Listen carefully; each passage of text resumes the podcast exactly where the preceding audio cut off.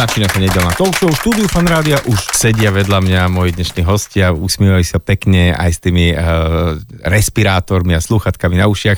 Stella Slúčiaková a Jan Dráp. Ahojte. Čaute. Ahoj. Pred pár týždňami tu bola od vás Veronika, sme sa rozprávali o ovzduší a povedala mi zo pár takých vecí, ktoré ma celkom prekvapili, lebo som si že myslel, že krásny slnečný deň znamená, že hor sa do prírody, znamená to aj dobrý vzduch a bolo tam všelijakých veľa informácií, takže ak náhodou niekto ste to nepočuli, nájdete si to na našich podcastoch a dnes sa budeme rozprávať o odpade. My sme pred eh, pár rokmi eh, sa rozprávali s Petrou Čefalvajovou o odpadoch, ale nestihli sme toho veľa za tie dve hodiny, to sa nezdá, ale keď sa človek rozdebatuje, takže s vami budem teda ešte hlbšie sa snažiť do tohto ísť. Čo sú vlastne odpady, že aký odpad človek eh, produkuje všeobecne, teda aj ako domácnosť, aj ako priemysel. Ako sme na tom? Dajte teda nejaké dáta, keď ste analytici. Kto začne? Stela, poď. Vo všeobecnosti ten odpad ako taký je sklada z dvoch zložiek. Je to komunálny odpad a priemyselný odpad. Dokopy tvoria okolo 12 miliónov tón ročne pričom e, samotný priemysel je okolo 10 miliónov tón a komunálny nejaké 2 milióny tón. A ten komunál vlastne pozostáva z toho odpadu z domácnosti a prípadne je tam taký ten odpad z podnikov alebo z firiem. Čiže vlastne charakterovo je to taký istý odpad, ako tvoríme doma, akurát, že ho produkujeme tam, kde pracujeme. Napríklad alebo tak, tak. Presne, 12 miliónov tón, ne, neviem, nemám takú predstavivosť, že ako veľa to je. Je to v priemere na počet obyvateľov e, viac ako je priemer únie, alebo menej, že ako sme na tom? Čo sa sa týka toho komunálu, je to tak 430 kg na obyvateľa, to vychádza približne. A spomedzi krajín EÚ patríme medzi tie najnižšie, teda tie, čo produkujú najmenej toho odpadu. Fakt, tak vlastne ďakujem vám za rozhovor. Není čo riešiť, keď sme...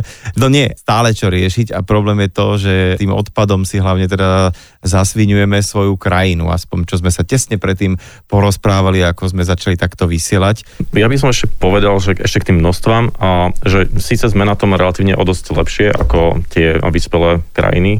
A na západe, ale ako sa nám zvyšuje životná úroveň, tak zvyšuje sa aj to množstvo odpadu, ktoré produkujeme, čiže je to problém a čím vlastne budeme bohatší, tým je, je predpoklad, že budeme stále viac a viac toho odpadu produkovať, čiže je dôležité čím skôr získať tie návyky, ako dobre triediť a ako predchádzať vzniku odpadu, a aby sme vlastne nemali ešte väčšie problémy, ako máme dneska. Keď hovoríš, že tie bohatšie krajiny alebo tie vyspelejšie produkujú viacej uh, toho osobného odpadu, tak to teraz nazvem, zapíšte si osobný odpad, že máme aj kategóriu.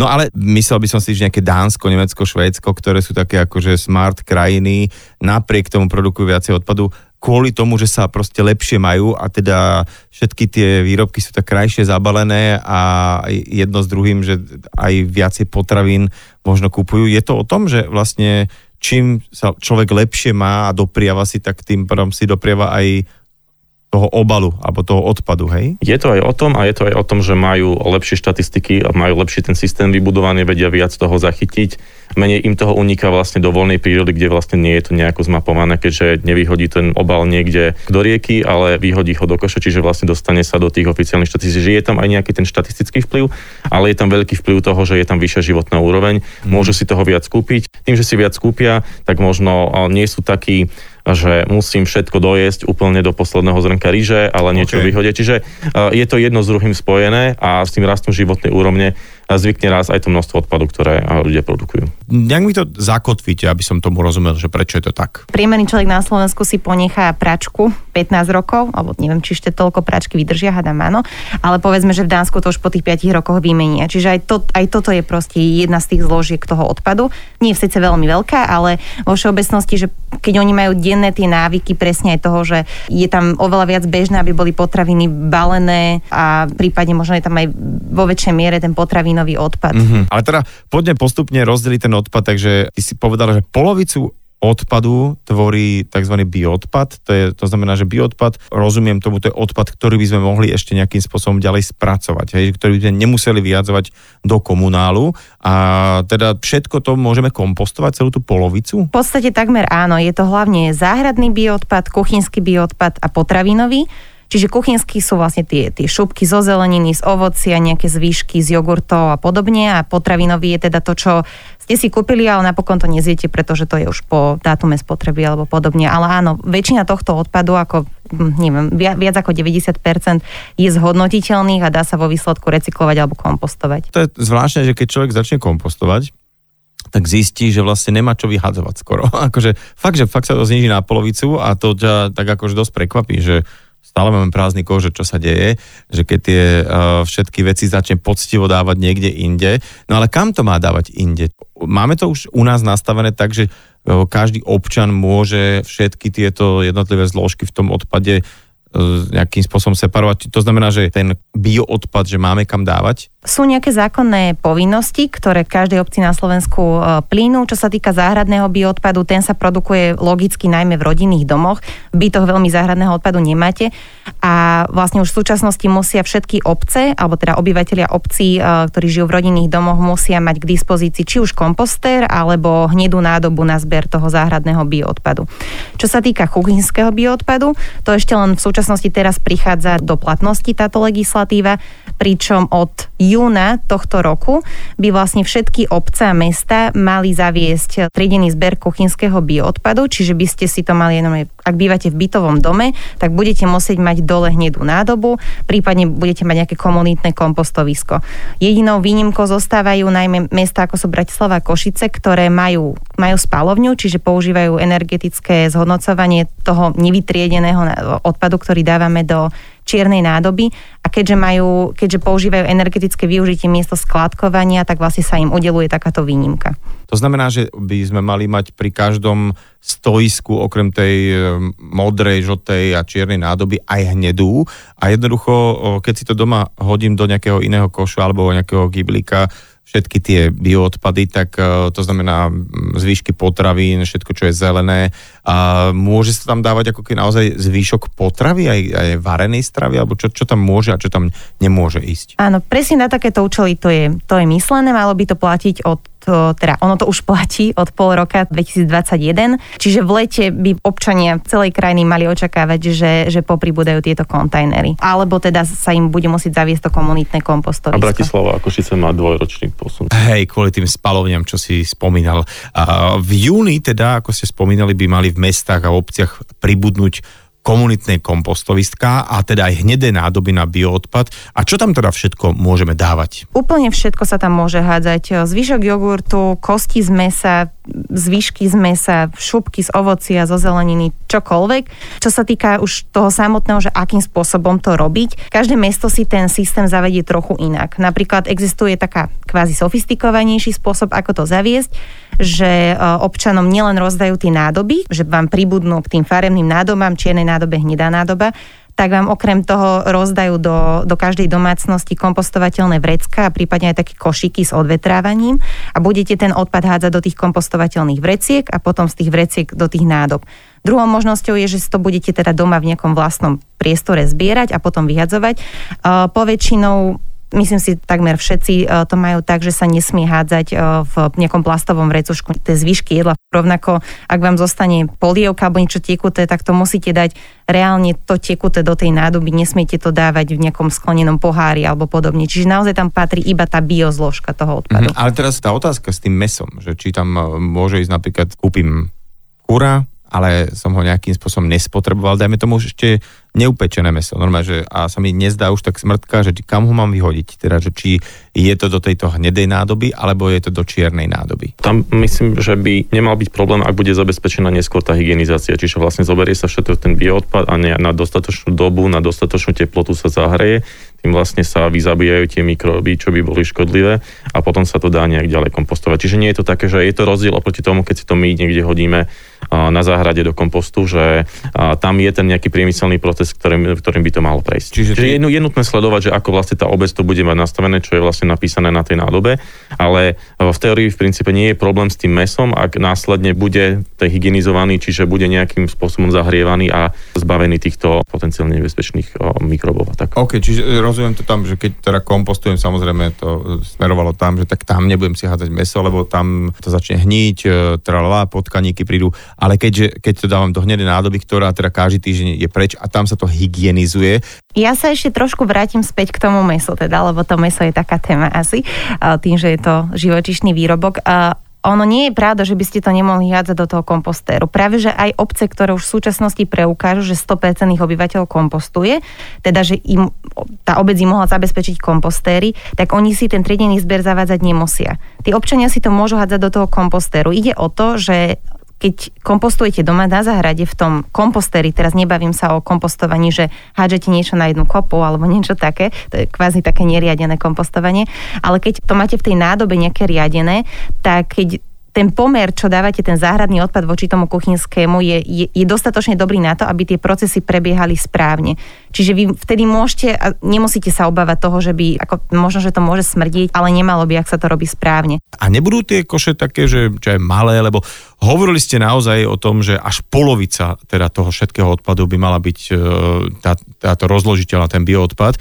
Takže či to nebude len tak, že z princípu tam teda nejakú postavíme, aby sa splnila legislatíva a kto na to dozrie, teda, že to bude naozaj stačiť? Tak budú musieť to zabezpečiť tak, aby to tam tým ľuďom nesmrdelo, lebo keď im to tam bude smrdieť, tak budú mať z toho problémy aj títo, čo to nám zabezpečujú. Čiže mm-hmm. Asi nejak ten smrad to prirodzene zabezpečí, že tú frekvenciu vývozu. Ale vo výhláške, ktorá ako keby príslucha k týmto veciam sa na to aj myslelo a je, je tam povinnosť pravidelných vývozov v závislosti od toho, aká, aká je tá nádoba, že tie vývozy sú nastavené naozaj ako na veľmi vysokej úrovni a zároveň v prípade tých bytových domov musí byť zabezpečené, že ten kontajner nesmie byť ďalej ako máte tú čiernu nádobu. Uh-huh. Takže nemalo by sa stať, že by mal mať niekto problém nájsť tú hnedú nádobu. Poďme teda na nejakú ďalšiu zložku a teda to sú teda tie plasty a papier. Hovorí sa, že pri papieri je problém najväčší toho, že ľudia dávajú akože všetok papier tam, hlavne aj taký, že masný, špinavý, že dojedli jedlo, bolo to síce v papieri a potom to tam hádžu, že ten papier tam nepatrí a takisto už taký ten, aj recyklovaný papier napríklad z, z obaly z vajíčok. Čiže uh, ja viem, že vy ste dátoví analytici, ale poďme aj skúsiť sa aj na toto pozrieť, že aký je problém napríklad s papierom, že kde sa môžeme zlepšiť v tom uh, triedení a separovaní papiera. No ja by som tu možno začal tak všeobecne, že nie všetko, čo sa povie v zahraničí, že ako čo sa má hádzať do nádoby je úplne aplikovateľné na Slovensku, lebo sú tie rozdielne systémy, ako sa za ten triedený zber platí. A je tzv. systém rozšírenej zodpovednosti výrobcov, kedy vlastne v celej vyspelej Európe a vo svete za ten triedený zber platia výrobcovia, aby mali vlastne stimul na to, aby používali menej obalov, aby používali recyklovateľnejšie obaly, aby boli environmentálne priateľnejšie. Proste už pri tej výrobe, na čo nemá vlastne ten spotrebiteľ dosah a aby mysleli na to, čo sa stane s tým výrobkom na toho konci dňa. Čiže a sú rôzne systémy a v Rakúsku napríklad je také, že tam sa dohodli, že za čo platíme do toho systému, tak a, tento diel vlastne platíme z toho triedeného a to, čo vlastne sa nedá recyklovať, čo sa dajme tomu, že povedzme, že v nejakých prípadoch môže byť aj ten obal z vajíčka, možno sa to dá, a takto sa hádže do toho zmesového odpadu a vtedy vlastne tí výrobcovia platia aj za čas toho zmesového odpadu. Že oni si to narátajú, že koľko to tvorí ten podiel, povedia, že povedzme, že 5%, a oni povedia, že dobre, tak 5% v tej obci platíme aj za ten zmesak. Na Slovensku to neplatí, na Slovensku výrobcovia platia iba za ten triedený odpad, a všetko to zabezpečujú oni. Čiže v princípe aj, vo, aj v zákone je to tak, že oni by mali zodpovedať za ten všetok, akože ten, tie obaly, ktoré sú uvedené na trh, takže oni za, za ne majú platiť. Čiže v tom momente, keď my vyhodíme ten obal od vajíčka do zmesového odpadu, v tom momente ten výrobca nenesie vlastne náklad za to, ale nesieme za to my. Čiže správnejšie v slovenskom systéme, ako je nastavený, je to hádzať vlastne do toho papiera. Oni vlastne to zanesú do, toho, tej triedičky tam to vytriedia, tam sa to vytriedí, že sa nedá ďalej spracovať, ale oni už platia za ten náklad a ten výrobca už musí niesť na to, že si to potom rozmyslí, že či ja budem využívať takýto obal, ktorý dajme tomu, že nie je environmentálne priateľný alebo čo.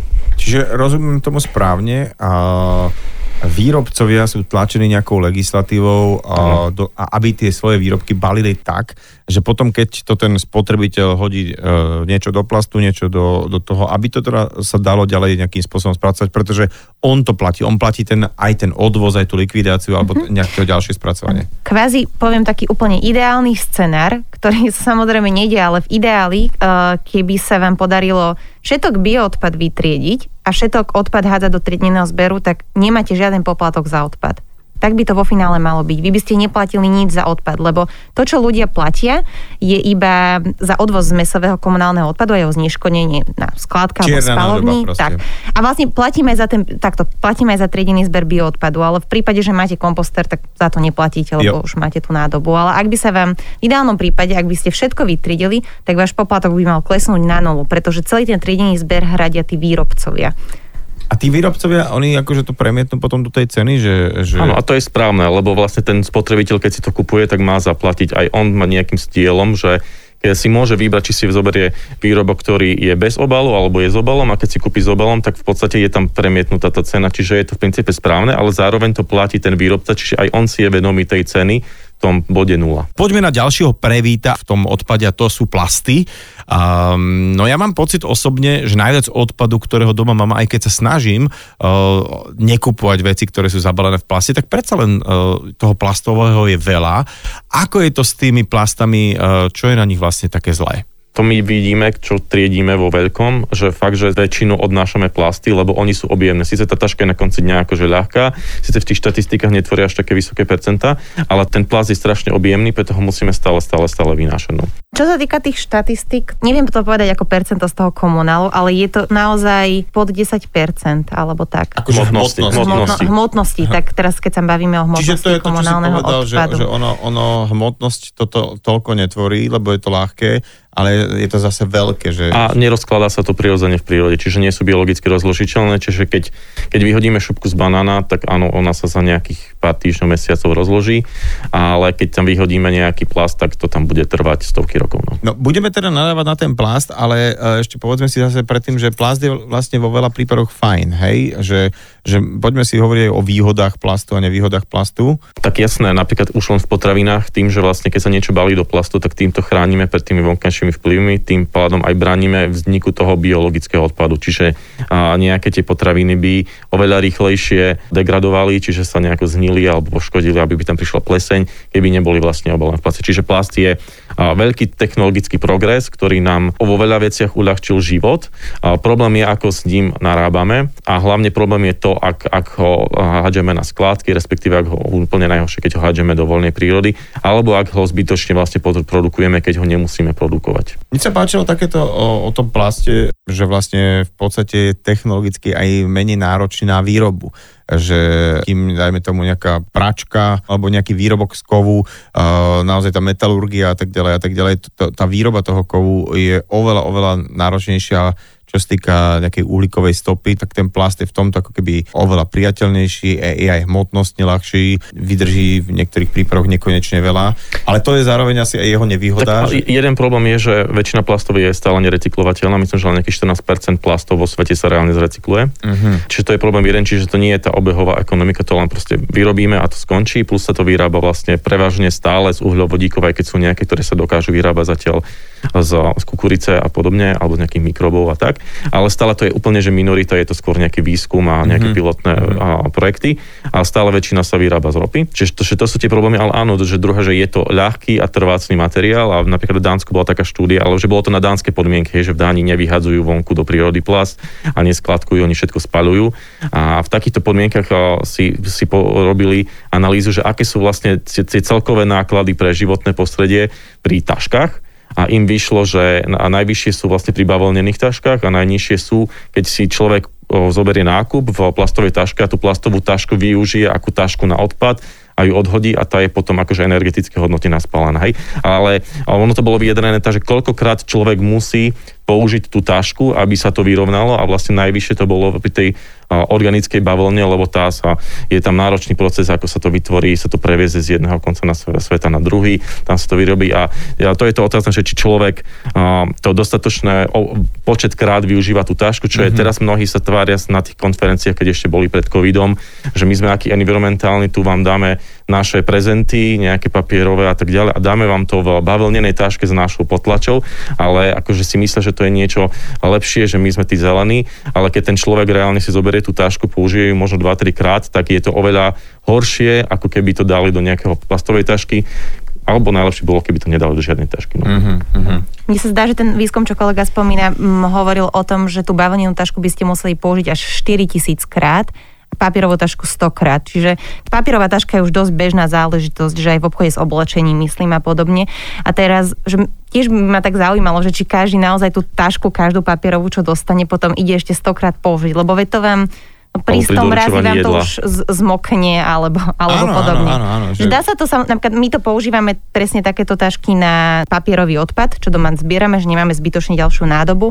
Ale popravde v súčasnosti, tak ako keď som bola malá, ja si pamätám, že u nás bolo nekonečne veľa tých plastových tašiek, tak teraz neviem zohnať žiadnu plastovú tašku, máme nekonečne veľa papierových tašiek. Poďme ďalej, že čo sa teda deje s tými plastami, keď ich odložíme do žltej nádoby, lebo spomínali ste, že eh, len nejakých 14% vieme zatiaľ recyklovať. Tak skôr či neskôr skončí na skladke alebo v spalovni podľa toho, že kde bývate, či máte blízko spalovne alebo skladku. Ono sa to dotriedi na, tak, na triedičke a, a z toho fakt, že veľmi dobre recyklovateľné sú petky, PET materiál uh-huh. a HDPE, čo sú uh, napríklad drogeria okay. prevažne. Toto je akože, to sa celkom dobre dá recyklovať a na ostatné materiály zväčša je nejaká technológia recyklácie, ale bude to strašne drahé alebo nie je odbytné na ten materiál. Hej? Čiže potom, keďže tam nie je ten trhový impuls na to, že by sa to nejako využilo, mm-hmm. tak to skončí skôr či neskôr na skladke. A ono vlastne tá nerecyklovateľnosť, keď sa o tom tak hovorí, to, ono to väčšinou zahrňa ako keby dve časti. Jedna vec je, že sa niečo nedá recyklovať reálne technologicky, že v súčasnosti nemáme na to tú technológiu. A druhá vec je, že sa nedá niečo recyklovať ekonomicky. Čiže napríklad už existuje technológia na recykláciu jogurtových kelímkov, to je väčšinou že PP materiál, ale on nie je veľmi ešte ekonomicky výhodný, minimálne v slovenských podmienkach, ale myslím, že aj vo všeobecnosti v Európe. Čiže tam sú keby také dva aspekty, že aj technologické a ekonomické. A tiež je ten aspekt toho, že či vieme vyrobiť ten, výrob, ten obal, dajme tomu z toho už, čo sme použili toho obalu, alebo či vieme z toho vyrobiť len niečo iné, čo sa využíva na iný účel. Hej, že, čiže PET za určitých okolností vieme využívať aj do nových fliaž, ale využíva sa aj napríklad na oblečenie, ale nemôžeme, zatiaľ nie sú asi úplne petky, ktoré by sa dali používať, 5 fľašiek, ktoré sú 100% vyrobené z použitého petu, lebo je tam, sú tam nejaké hygienické normy a tak ďalej, ktoré sa to musí dodržiavať. Sú, sú také firmy, ktoré to už robia, že už majú že 100% AirPet. Na, napríklad taká rakúska firma jedna, ktorá vyrába fľaše, tak oni si to tam už aj lepia, že sa tým akože chvália. Ale myslím, že ten cyklus vo všeobecnosti aj s tou recyklovanou PET fľašou môže fungovať iba 5 krát že 5 krát môžete ten materiál zrecyklovať, vyrobiť vločky a opäť z neho vyrobiť tú flašu, ale ne, nedá sa to robiť do nekonečna. To sa týka aj vlastne papiera, že ten tiež má nejakú obmedzenú tú životnosť, koľkokrát to vieme, ako stále vlastne sa tie väzby v tých A potom nakoniec z toho budú tie obaly na vajíčka. A, a, a tá, ten stred z, z toaletného papiera. Ale to sa dá postriať, to sa dá dať do kompostu, to som sa naučil, že to môže... To sa, to sa... Dobre, a čiže s, s tými plastami, ak tomu rozumiem, 14% sa dá reálne nejakým spôsobom spracovať, ten zvyšok separujeme len kvôli tomu, aby nešiel teda na... 14% vo svete sa zrecykluje. To neznamená, že sa dá, ale že na zadaných podmienok, ktoré sú vo svete niekde, ani nie je dobre vybudovaný ten odpadový systém, čiže to tam nevedia ani poriadne zbierať, recyklovať Takže za toľko vo svete sa 14% zhruba dá zrecykluje. Na Slovensku je to asi 40%. No, to závisí od rozvoja toho, tej krajiny. No. A viem, že sme ten plast už ako keby prešli, ale predsa len uh, žltá nádoba versus obaly uh, ako také, lebo tých obalov je viacero a nie sú všetky len z plastu. Ono sú kvázi k tomu také, že dva prístupy by som to nazvala, ako to spomínal kolega, že u nás je to nastavené ten systém tak, že všetko, čo je plastové, čo je obalový plast, by ste mali hádzať do žltej nádoby. Niektoré zberové spoločnosti, napríklad teda aj tá v Bratislave, vám odporúča, že niečo nehádzať, ale keby sme išli ale reálne, ako by to malo byť, ako sa to v súčasnosti, ako to ten systém je nastavený a kto má za to platiť, teda ten výrobca, tak akýkoľvek obal by ste mali hádzať do žltej nádoby. Bez ohľadu na to, či sa vo výsledku dá alebo nedá recyklovať, vy si vytvárate minimálne ten návyk. A to, či sa, to, že sa v súčasnosti niečo nedá technologicky alebo ekonomicky recyklovať, neznamená, že to tak bude do nemoty, že, že sa to proste raz nezmení, že sa, že sa ten vývoj nejako nepohne, ale, ale vy už si vytvoríte ten návyk.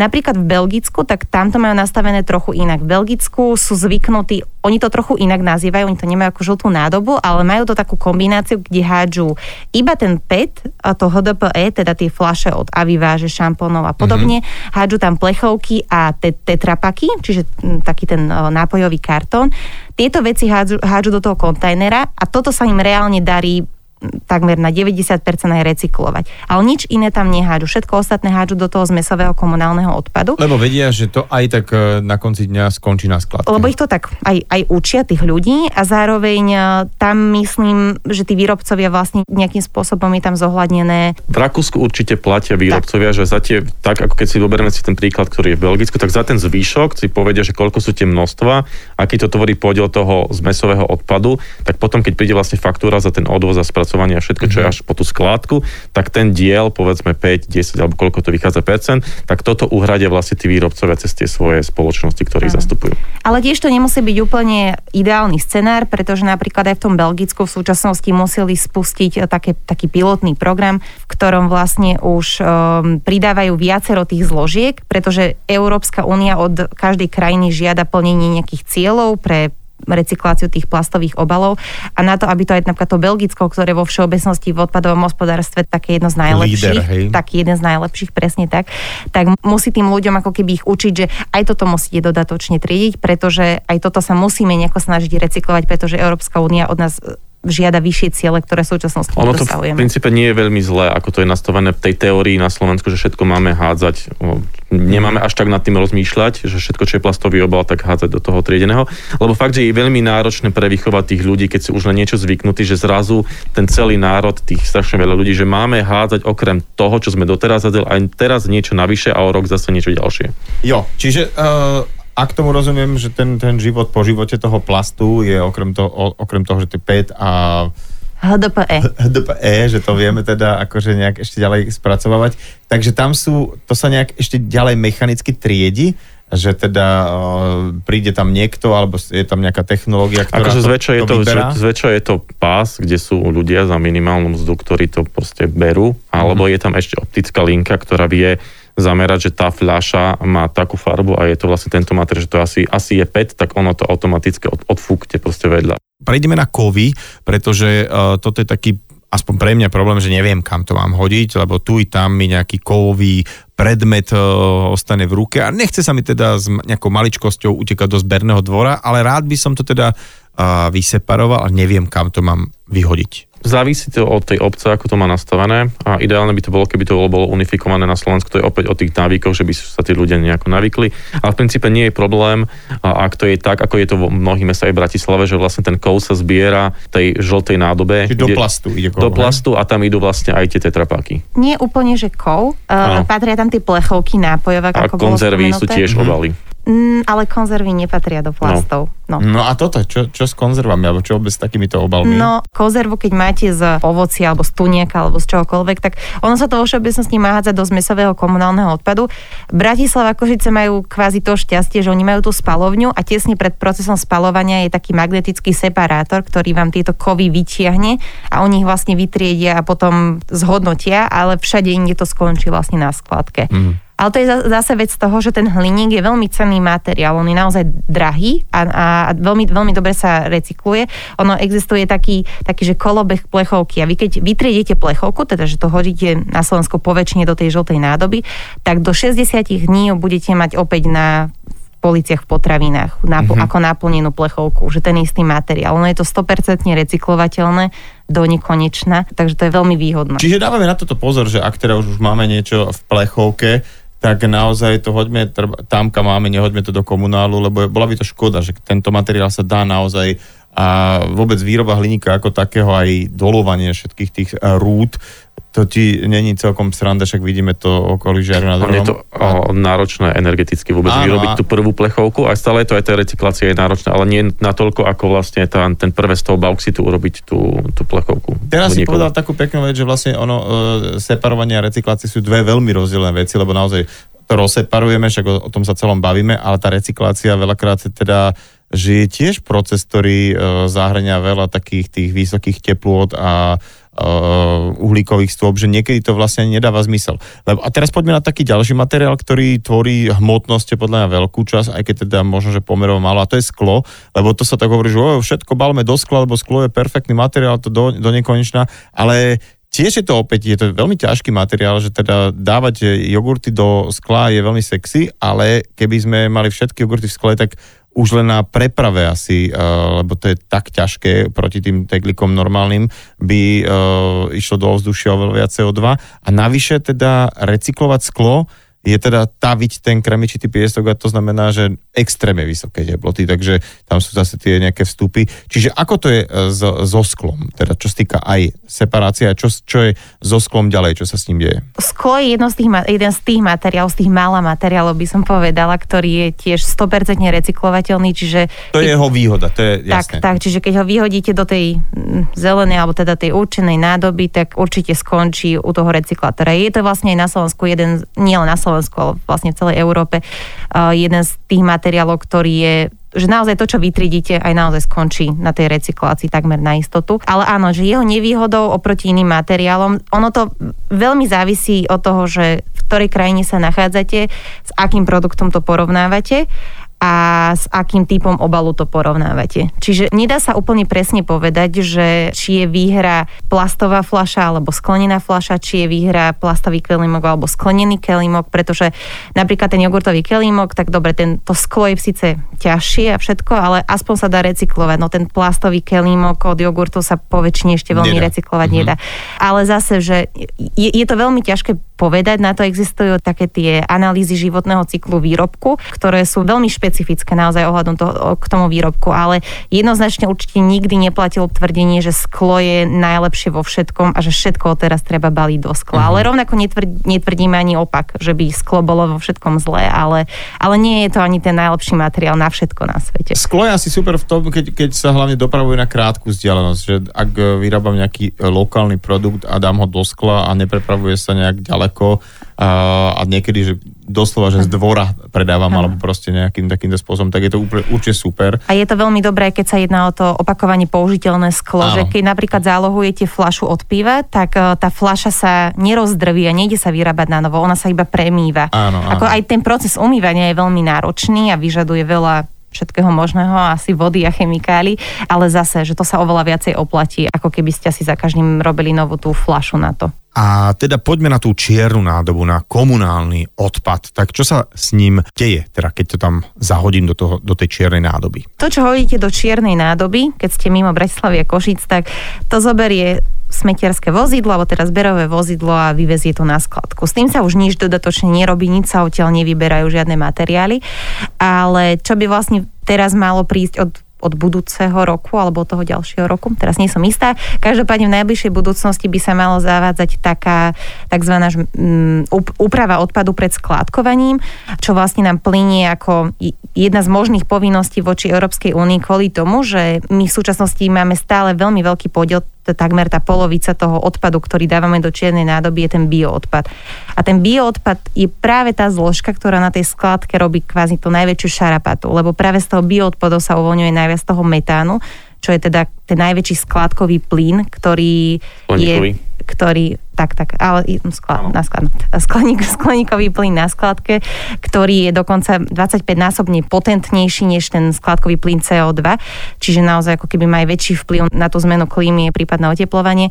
Takže práve kvôli tomuto my sa musíme snažiť nejako ten bioodpad odtiaľ vybrať a keď už to nevieme spraviť, teda jedným opatrením to, že začneme viacej triediť samozrejme, ale mimo toho sa dá ešte dodatočne robiť to, že ten zmesový komunálny odpad predtým, než ho odveziete na tú skladku, sa zoberie do takého zariadenia, ktorému sa hovorí mechanicko-biologická úprava a tam sa ten odpad kvázi rozdelí na dve časti. Jedna časť bude tá suchá a druhá časť bude ten bioodpad, ktorý sa presuší, ale v riadených podmienkach, nebude to na tej skladke unikať kade tade, udeje sa to v riadených podmienkach a ten už presušený, zastabilizovaný odpad sa potom môže buď skladkovať, alebo sa zvykne používať ako prekryvkový materiál na staré skladky. A ten odpad, ktorý vyberiete tú druhú časť, tú ľahkú frakciu, tak z nej sa vyrába také tuhé alternatívne palivo, ktoré sa môže použiť v cementárni miesto fosilných palív. Uh-huh, to uh-huh. sa mhm. už vlastne v súčasnosti robí. Že to nie je len o tom, uh, že aby sme čo aj menej platili za tú čiernu nádobu, ale je to o tom, že keď tam hádžeme ten bioodpad, ktorý tam nepatrí,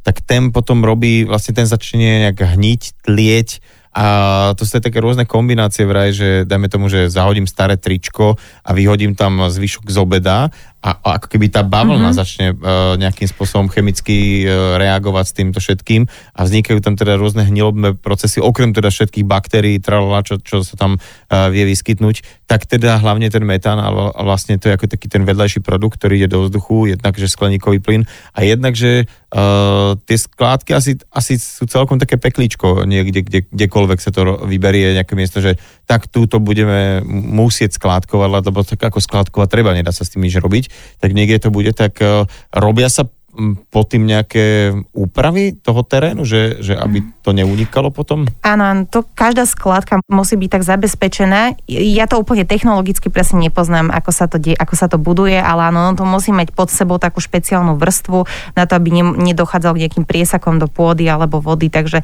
on to má nejakú vrstvu, tam sa ukladá, potom keď ako keby sa uzavrie tá daná časť, tak to sa zase musí všelijako uzavrieť a potom na ním môžete prípadne skladkovať nejakú novú, novú vrstvu. Mm-hmm.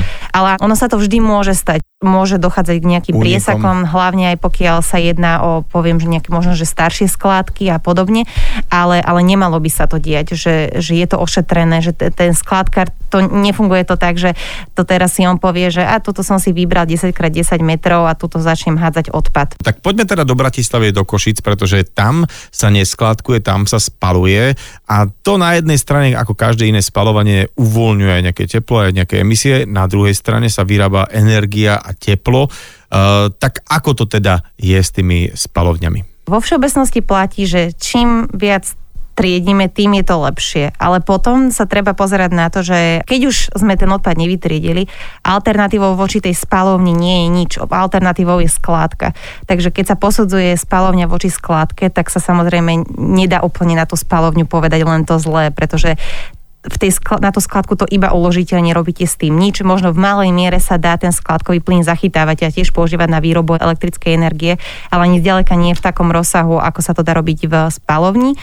A práve to vlastne sa robí teda aj v spalovni Bratislava v Košiciach. Košická spalovňa vyrába aj teplo, aj elektrínu, rovnako aj Bratislavská, akurát, že Bratislavská v súčasnosti dodáva iba tú elektrínu. Nemá zabezpečený odber tepla, ale vie to vyrábať, že, že má tam tú technológiu na to, že dokáže vyrábať uh, obidva tieto, obidve tieto typy energií. Čiže to sa dá nové, že v, v zime využívať na vykurovanie to teplo, alebo používa tak, sa... Tak, v Košiciach sa to vy, využíva normálne na vykurovanie domácností, to teplo, ktoré vyrába tá spalovňa. A elektrina ide akože nome do siete. Že ktorá, a je to teda už taký, um, nech, nech, asi závažný nie, ale je to už teda nejaká taká, také percentičko, ktoré sa ráta, hej, že ako keby tie mesta alebo okruh už môže reálne rátať elektrinou zo spalovní. Viem, koľko to ročne vyrába, ale neviem povedať, koľko to je na celkovej produkcii, ale ono je to, ono je to hrozne maličká časť, mm-hmm. akože z celkovej produkcie elektrickej energie na Slovensku. Že, okay, to je, čiže, je ale... to veľmi malá časť, ale je to samozrejme lepšie, ako keby ste ten odpad Lebo nepoužívali na jednak nič. niečo z neho robíme, čo je akože pre nás prospešné, to je to teplo a elektrická energia a na druhej strane vlastne zmenšíme ten objem, ktorý na konci dňa pôjde na tú skladku, teda ten nejaký finálny, ten popol. Mm-hmm. Aj z mhm. toho vedie vlastne s tým magnetom vlastne vytiahnuť nejaké ďalšie zložky čo sú napríklad tie kovy. Čiže minimalizujeme ten neskorší negatívny dopad, ktorý bude vlastne s tou skladkou spojený. My sme začali dnešnú debatu takými štatistikami aj o tom teda, že Slováci uh, sú tak niekde v strede toho množstva toho odpadu, ktorý vyprodukujeme, že ani najviac, ani najmenej uh, za ten čas, čo to sledujete a čo teda máte tie dáta, tak zlepšujeme sa v rámci uh, Európy ako Slováci, teda nielen tým počtom odpadu, ale aj tým správaním, uh, ako nakladáme s tým odpadom? Myslím, že na štatistikách to aj vidieť, že sa zlepšujeme, akože niečo je aj tým vykazovaním, ale fakt, že akože ľudia sú viac takí environmentálne povedomejší, alebo ako to povedať, že to triedenie sa viac a, zaužíva. Čiže v, tom, v tomto asi áno, ale opäť, že je to nejaký dlhodobý proces, že na Slovensku koľko, že ten systém tej rozšírenej zodpovednosti funguje od 2016 a nejaké triedenie sa začalo zavádzať na Slovensku možno na začiatku milénia alebo nejak tak.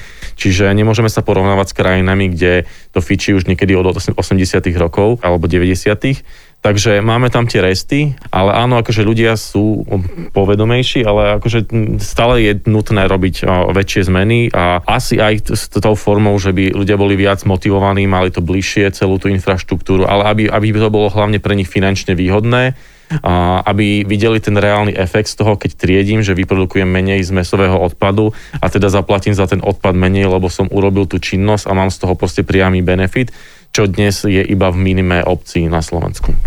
Áno, ono vlastne v roku 2019 sa výrazne začali zvyšovať poplatky za to skládkovanie, aj našim pričinením teda. A, a, si to nemala priznať, že to možno.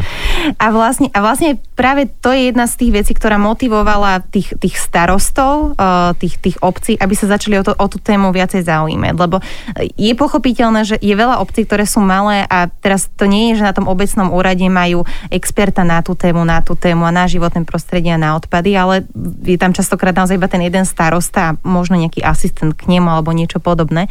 Ale, ale práve to, že sa zvýšili tie poplatky za to skladkovanie, čiže zrazu museli tým ľuďom začať zvyšovať tie poplatky, prípadne si to vzťahli obce na seba, pokiaľ, lebo tak zvyšovanie poplatkov je vždy nepopulárne v akejkoľvek oblasti, predpokladám, tak si uvedomili aj, aj tí starostovia, že musia vyvinúť aj oni nejakú snahu a začať zavádzať niečo progresívnejšie, že napríklad aj zavedenie toho množstvového zberu, čiže neplatíte nejakú paušálnu sadzbu, tak ako je to na väčšine Slovenska, ale platíte reálne za to, čo ste vyprodukovali, tak aj toto je jedna z tých vecí, na ktorú tí starostovia začali keby reagovať až po tom zvyšovaní poplatkov, že sa nad tým začali zamýšľať, že by to mohlo mať zmysel a že by teda niečo také pritiahli. Čiže viem, že menej produkt, e, vyprodukujem menej odpadu a tým pádom budem menej platiť a vlastne to, že ja niečo ako doma dám si s tým starosť, že vyseparujem toto na bok, toto na bok, dám hlavne ten biologický odpad vedľa, tak to mi zníži objem toho komunálneho odpadu, za ktorý jediný by som mal platiť. Problém je, že vo väčšine obcí na Slovensku to tak nie je. My sme robili asi pred dvoma rokmi takú analýzu, že koľko vlastne ľudia platia, aké sú vlastne tie náklady a zistili sme, že dve tretiny obcí na Slovensku dotuje ten odpadové hospodárstvo, čiže ľudia